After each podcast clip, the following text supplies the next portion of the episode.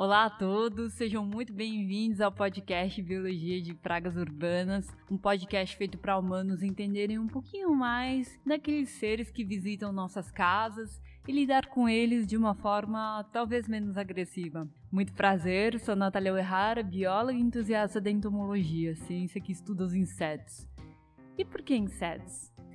Bom, os insetos estão por toda parte certeza que dentro da sua casa você já se deparou com formigas, baratas, mosquitos, traças, cupins, etc.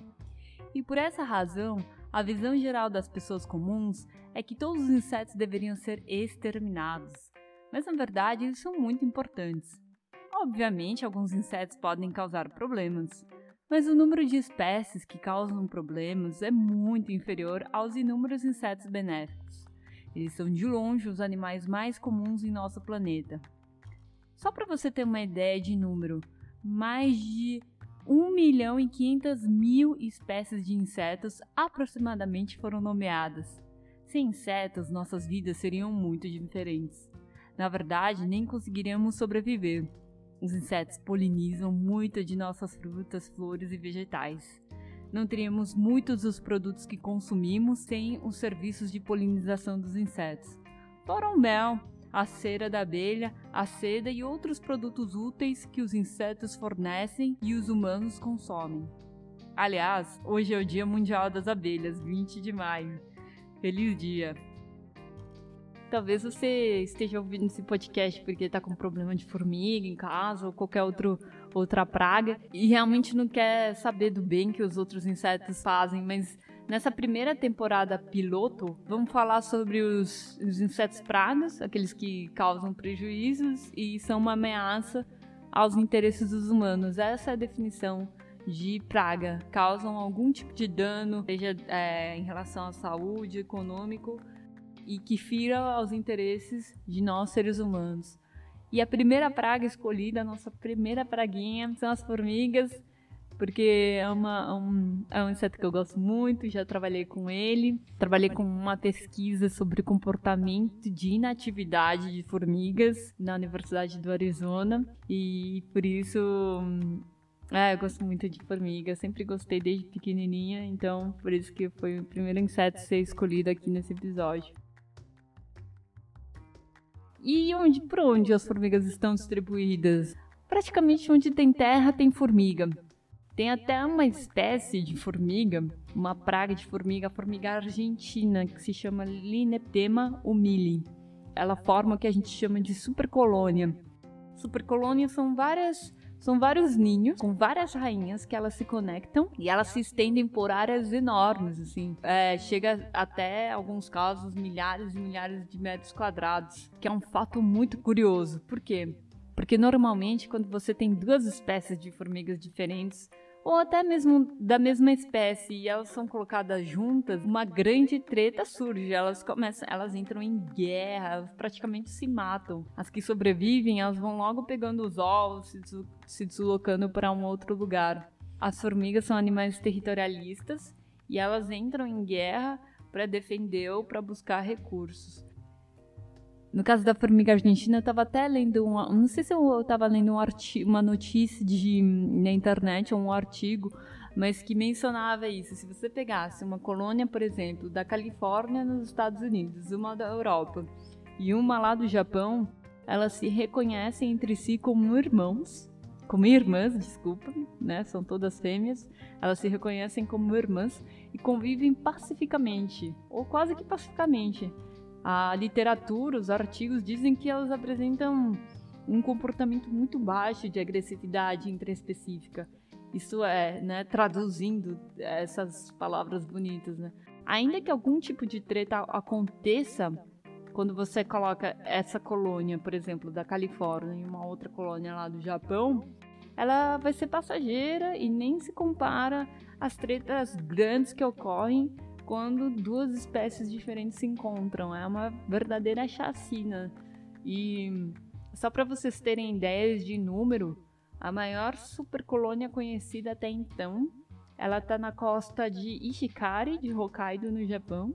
E o número de formigas operárias dentro da colônia era em torno de 306 milhões a 1 milhão de formigas rainhas vivendo em 45 mil ninhos interconectados por passagens subterrâneas em uma área de 2,7 km quadrados.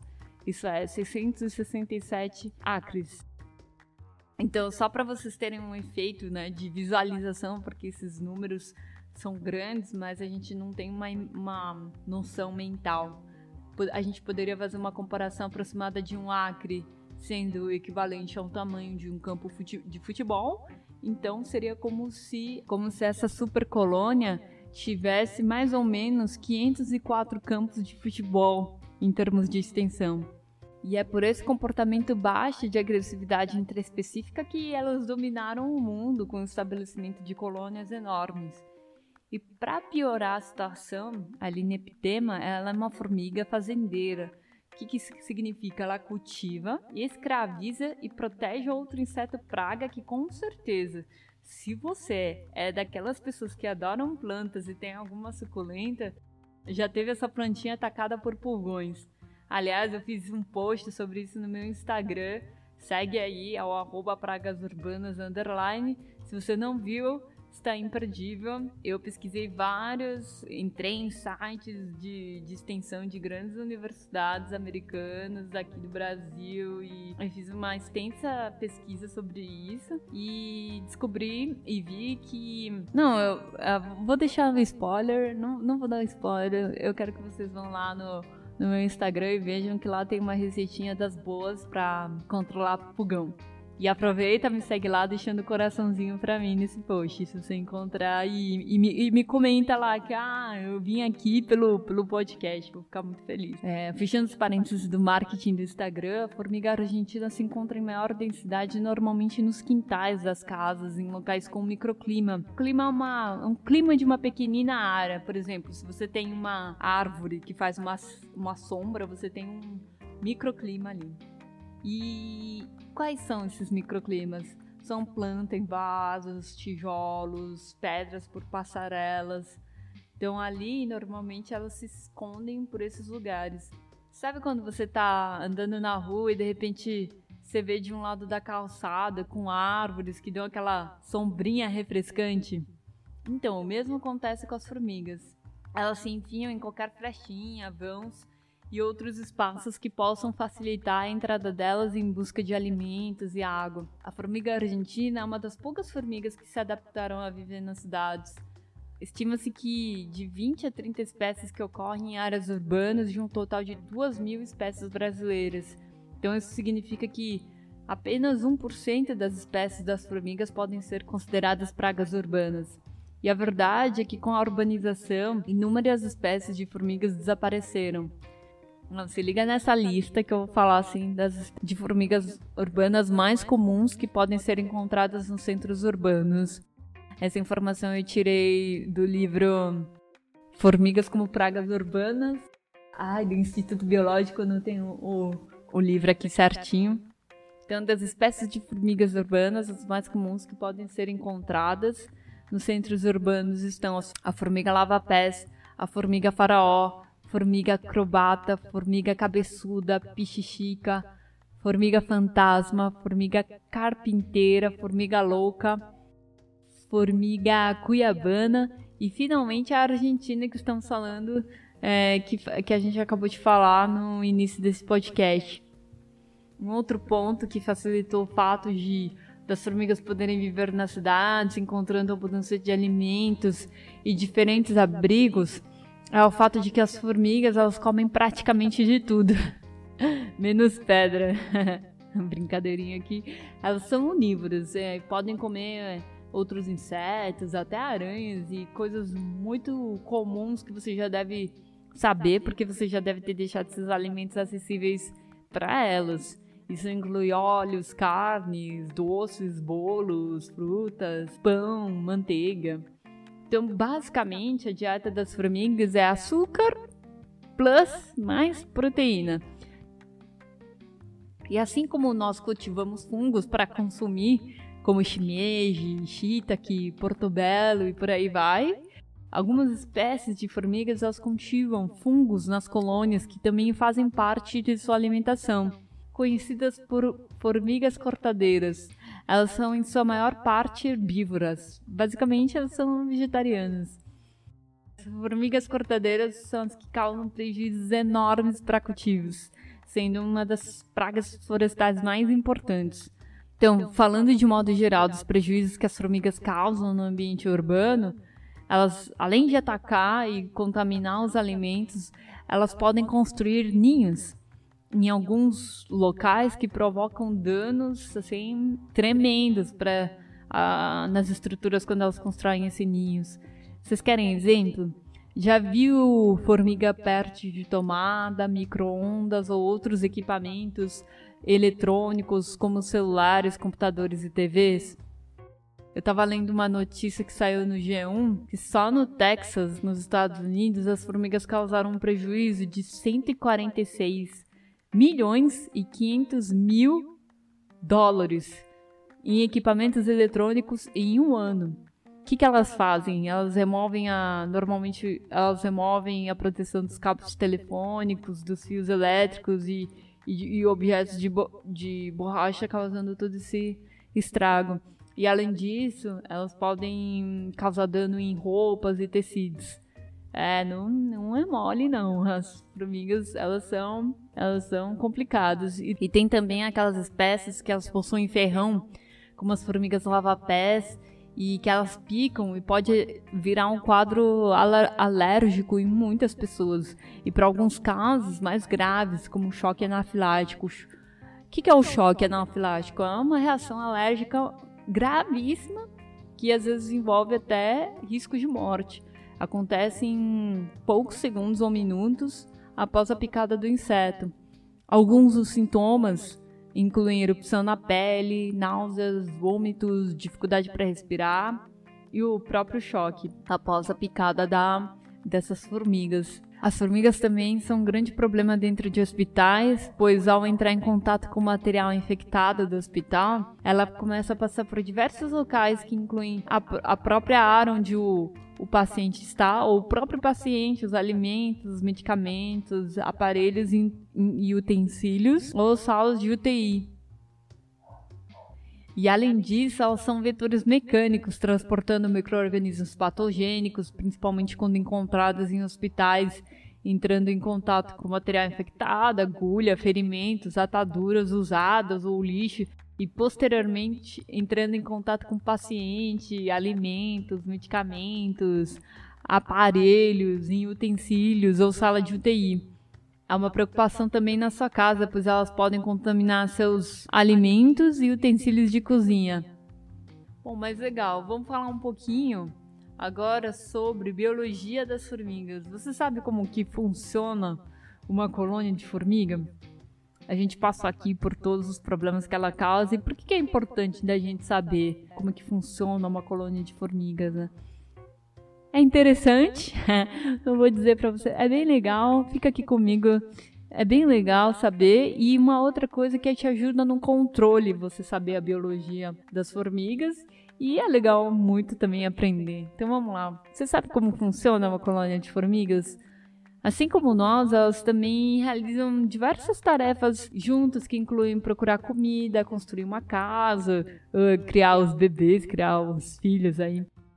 E o que sempre me chamou a atenção dentro de uma colônia é que cada uma faz o que tem que fazer, sem a necessidade de uma chefia. E isso faz parte da sua própria biologia. E por isso, dos animais, as formigas é uma das organizações sociais mais complexas, porque elas vivem em colônias estruturadas que abrigam diferentes tipos de membros, os quais desempenham funções específicas. Por isso, as formigas são chamadas de insetos sociais. E agora eu vou te falar uma coisa aqui que é super importante para controle, né? Que é como, como é que as formigas fundam as colônias. A reprodução das formigas ela pode ser feita de duas formas, através do voo nupcial ou pela fragmentação de ninhos. Em espécies domésticas, a fragmentação é a principal forma de reprodução. E esse é um conceito super importante para quem trabalha com controle. E eu vou falar sobre isso mais para frente. No caso da fragmentação, a cópula ela é realizada dentro do ninho e as operárias levam a rainha fecundada para novos locais, fundando uma nova colônia.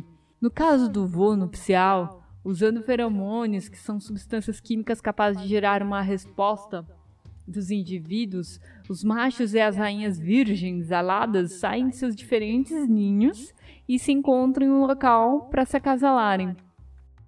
Quando elas se acasalam, os machos morrem e as fêmeas tentam estabelecer uma nova colônia. São poucas as fêmeas que conseguem fundar uma nova colônia.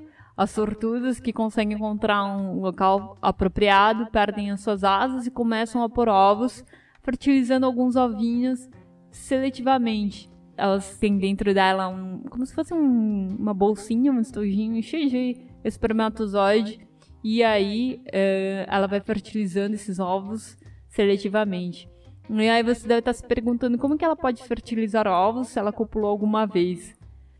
Bom, no caso das formigas, a vida sexual delas é curta, né? Na hora que as fêmeas virgens copulam, elas guardam esse esperma do voo nupcial. E acontece uma coisa muito louca: os ovos fertilizados geram fêmeas operárias que cuidam da rainha de seus ovos. Os ovos não fertilizados geram machos cuja única função é esperar até que estejam prontos para deixar o ninho e reproduzir, dando início ao ciclo novamente. As formigas que vemos frequentemente são as operárias, são compostas apenas de fêmeas estéreis. Elas são a classe mais numerosa e realizam tarefas como alimentação de larvas e da rainha, procura de comida fora do ninho, limpeza da colônia, e se forem operárias soldados realizam apenas a proteção da colônia. É, elas possuem uma vida curta de até três meses e fazem tudo em prol da colônia. Então, como que as operárias decidem o que e quando fazer? Bom, na verdade, elas não decidem. As formigas interagem umas com as outras através do toque, do som e de sinais químicos. Esses estímulos servem desde alertar outras formigas se uma delas morrer, a, a sinalizar quando uma rainha estiver perto do fim de sua vida reprodutiva. Os métodos tradicionais de controle de insetos, quando utilizados para formigas domésticas, eles têm se mostrado pouco eficazes, mesmo quando realizados por empresas especializadas. É importante salientar que matar somente as operárias não é um método eficaz, muito pelo contrário. Ele pode incentivar a fragmentação da colônia, aumentando ainda mais a infestação. Então, por isso que a gente tem que agir nos ninhos. E como fazer? Mas como, né? Para um controle efetivo, a gente tem que levar em consideração três pontos. Espécies de formigas envolvidas, feitas através de uma inspeção minuciosa para analisar a natureza da infestação. Normalmente, a identificação dessas espécies elas são realizadas por institutos renomados, como o Instituto Biológico ou por setor da extensão das universidades. Existem como o Museu de Zoologia, recebe material para identificação e essas identificações elas são feitas por especialistas. É, muito cuidado aqui, porque é muito importante a identificação da espécie correta, através de uma inspeção minuciosa, a localização dos ninhos, que pode ser feita através de iscas atrativas. As iscas atrativas com inseticidas são consideradas o método mais efetivo, porém deve-se tomar cuidado para que o inseticida não fique em uma alta concentração, matando todas as operárias antes delas chegarem a um ninho e matar a colônia. Por quê? Porque se você mata a colônia, é, se você mata as operárias antes delas chegarem no ninho, não vai contaminar a rainha. E se você não controla a rainha, a rainha ela vai continuar gerando novas operárias e, e aí o controle ele não vai ser feito. Então a, o inseticida ele tem que ter uma baixa concentração em sua formulação para não matar diretamente, né, letalidade rápida.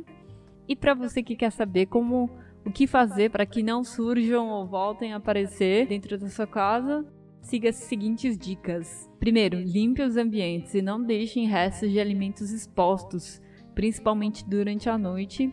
2. Recolha regularmente o lixo, fechando em sacos plásticos fechados. 3. Feche bem os potes, os sacos, utensílios que são utilizados para armazenar alimentos.